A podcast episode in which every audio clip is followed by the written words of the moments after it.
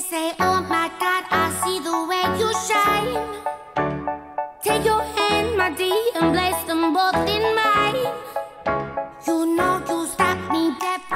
Oh, regarde ce que je me suis acheté. C'est des nouvelles oreillettes Bluetooth. Le son est incroyable. Ah bon, mais pourquoi tu t'es acheté ça, toi?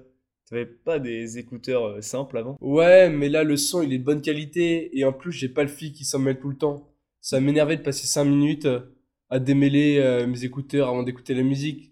Là, ça me permet d'être un peu plus libre dans mes mouvements. Mais tu crois vraiment que c'est super utile?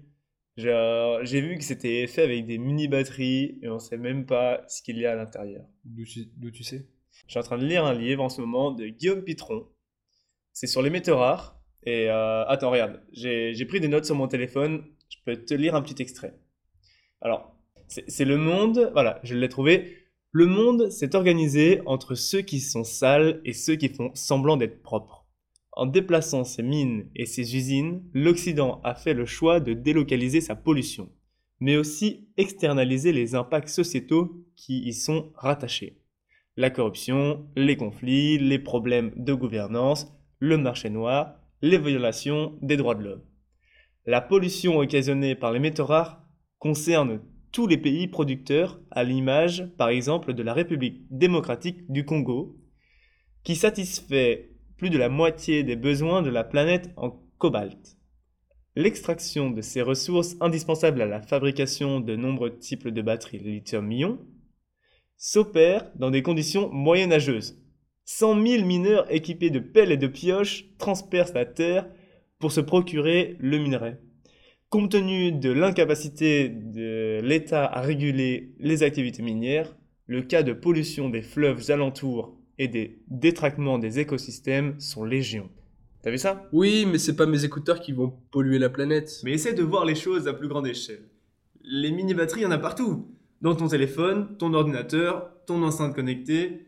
Je suis sûr que tu as plein d'autres appareils qui nécessitent des batteries. Et aujourd'hui, je pense que l'homme, il a du mal à s'en passer. Si, si, je me rends compte, mais je t'avoue que j'y avais jamais pensé en achetant mes écouteurs en fait. Mais, mais ça t'intrigue pas de savoir ce qu'il y a dedans quand tu achètes quelque chose, d'où ça vient? Je sais pas, à vrai dire, je me suis jamais posé la question. Ok, bah attends. Dis Siri, qu'est-ce qu'il y a dans une batterie? Une batterie est un dispositif qui permet de stocker de l'énergie électrique sous forme chimique. Puis, elle libère cette énergie sous forme de courant électrique, c'est-à-dire une circulation d'électrons. Toutes les batteries contiennent une pièce électrode positive, appelée cathode, et une électrode négative, appelée anode. Une électrode est une pièce conductrice libérant ou captant un courant électrique. Ces deux composants sont immergés dans un électrolyte, qui était une substance chimique capable de transporter une charge électrique dans une solution. Dis Siri, puis-je en savoir plus sur les matériaux de la batterie? Aujourd'hui, le lithium et le cobalt sont des matériaux utilisés pour fabriquer la cathode.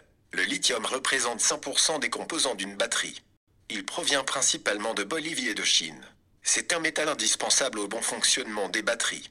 Il est recommandé de traiter les batteries au lithium comme des produits dangereux. Et ceci lors de la fabrication, de la production, du stockage et du transport. Le cobalt, lui, est majoritairement présent en République dominicaine du Congo. Ces matériaux sont extraits en matière brute, puis acheminés dans une raffinerie pour être transformés en poudre. L'extraction n'est pas toujours très légale, ni même réglementée. En effet, on trouve un grand marché noir en parallèle. Il s'est créé du fait de la richesse et de la rareté des matériaux. L'extraction légale récupère ces matériaux en creusant grâce à des pelleteuses. Alors que le marché noir va utiliser des hommes et des enfants pour creuser les galeries souterraines. Les Chinois sont les principaux fabricants car ce sont pratiquement les seuls à savoir transformer ces matériaux afin de les implanter dans les batteries. C'est incroyable, je pensais pas que la production de batteries pour de simples écouteurs était aussi complexe que ça. T'as vu ça? Toute l'énergie dépensée dans l'extraction et la production pour seulement supprimer des fils. C'est vrai que c'est beaucoup d'énergie, mais j'utilise mes écouteurs tous les jours. En plus, ils vont me servir longtemps, donc je pense que l'énergie dépensée sera facilement compensée par mon utilisation. Si tu veux mon avis, je suis pas si sûr que ça. Je pense que ça sera pas aussi rentable que tu ne le crois. Faudrait qu'on trouve un moyen de- d'en savoir plus.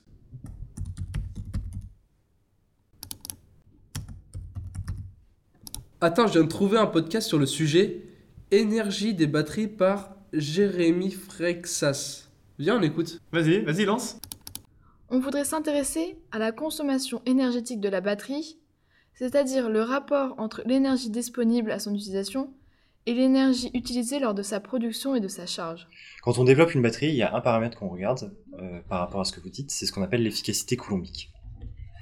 L'efficacité coulombique, c'est euh, le rapport entre l'énergie qu'on donne à la batterie lors de la charge et l'énergie qu'elle nous restitue à la décharge. Donc vous voyez, c'est un peu comme le rendement de la batterie en fait. Ça déjà, c'est quelque chose qui, que, les, euh, que les chercheurs essayent de booster. Et c'est un paramètre qui fait partie des paramètres clés lorsque vous achetez une batterie. En fait, les industriels vous donnent toujours l'efficacité coulombique. Cette efficacité, elle n'est pas constante. C'est-à-dire que euh, au fur et à mesure que vous chargez et déchargez votre batterie, le système à l'intérieur va évoluer et au fur et à mesure, en fait, vous allez perdre en efficacité. Et donc, en fait, ce que vous garantissent les industriels qui vendent un certain produit, c'est que vous allez avoir telle efficacité pour un certain nombre de cycles de charge-décharge. Donc là, déjà, on peut voir une première limite sur euh, le, rendement énergétique de la batterie, en fait.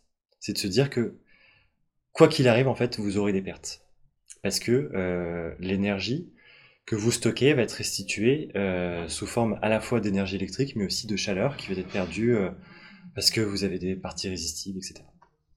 Par rapport à qu'est-ce qu'on consomme, par rapport à qu'est-ce que ça, qu'est-ce que ça restitue. Faut, du coup peut-être le formuler un peu différemment. Il faut plutôt se dire, bah, imaginons, je dépense, euh, je dis une connerie, hein, je dépense 100 joules pour fabriquer une batterie. Est-ce qu'avec cette batterie, je pourrais faire suffisamment de cycles de charge et décharge pour au moins que sur la vie complète de la batterie, je puisse récupérer 100 joules. Si jamais c'est le cas, bah à ce moment-là, ça commence à devenir intéressant. Par contre, si jamais c'est pas le cas, euh, c'est plus problématique. Donc en fait, chaque batterie est liée à une utilisation. Et donc ce qu'il faut se dire, c'est que par rapport à la batterie, est-ce que euh, sur sa vie euh, énergétique, il y a en effet ce rapport qui est favorable? D'accord. On voudrait maintenant s'intéresser aux enjeux énergétiques et plus précisément au stockage de l'énergie. Mm. On voit le développement des batteries accroître de jour en jour, mais quels sont pour vous les principaux enjeux du stockage de l'énergie? Le fait de vouloir développer des batteries, de mettre des batteries partout, c'est une solution technologique. Et donc il faut se poser la question de la motivation derrière cette solution. Ça veut dire que on choisit que notre modèle de transition énergétique, c'est pas de faire moins ou de faire différemment, c'est de faire pareil, mais avec des sources autrement.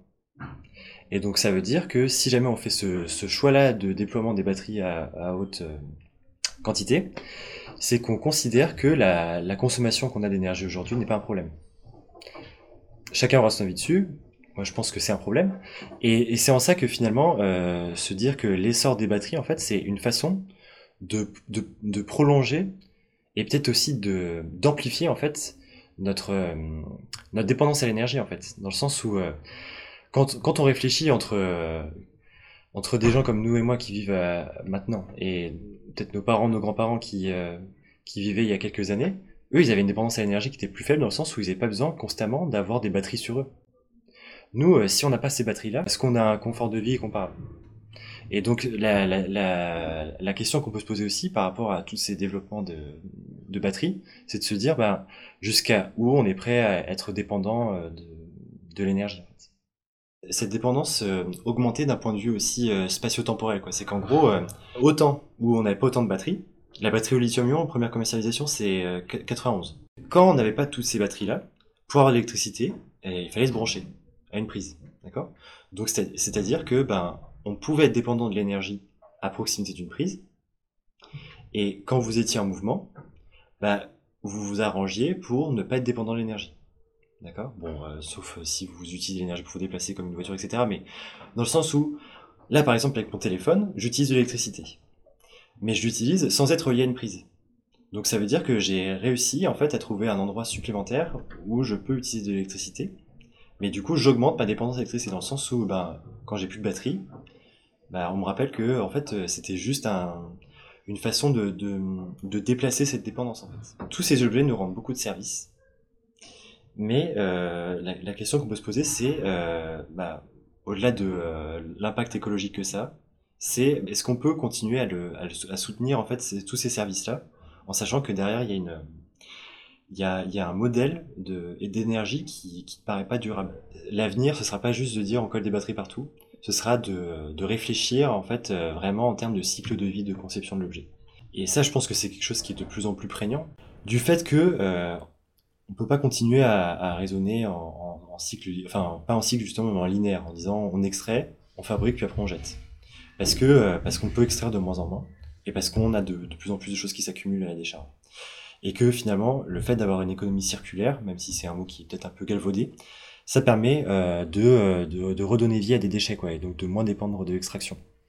Mais pour des objets comme, euh, comme, comme des microsystèmes, ça reste très compliqué parce que euh, il y a la, la phase euh, bah, rétroaction qui est compliquée, parce qu'on ne sait pas encore vraiment bien séparer les choses. Quoi. Puis aussi parce que ça demande aussi euh, la mise en place d'autres infrastructures industrielles recyclées, c'est vraiment des procédés chimiques euh, très pointus, et on peut pas faire ça euh, de manière artisanale en fait. Ah ouais, au final, il y avait quand même plein d'aspects qu'on ne connaissait pas autour de la batterie. Je suis d'accord avec toi, c'est peut-être pas très utile d'en mettre dans les écouteurs juste pour enlever le fil, mais je pense euh, que c'est important dans certaines utilisations comme la santé. Par exemple, ma grand-mère, elle a un bracelet connecté et qui nous appelle si jamais elle fait une chute et je me vois mal me passer de cette technologie. Ouais, je comprends. En fait, faut juste qu'on limite notre consommation de batterie au quotidien si c'est pas nécessaire. Qu'en penses-tu? They say, oh my God, I see the way you shine.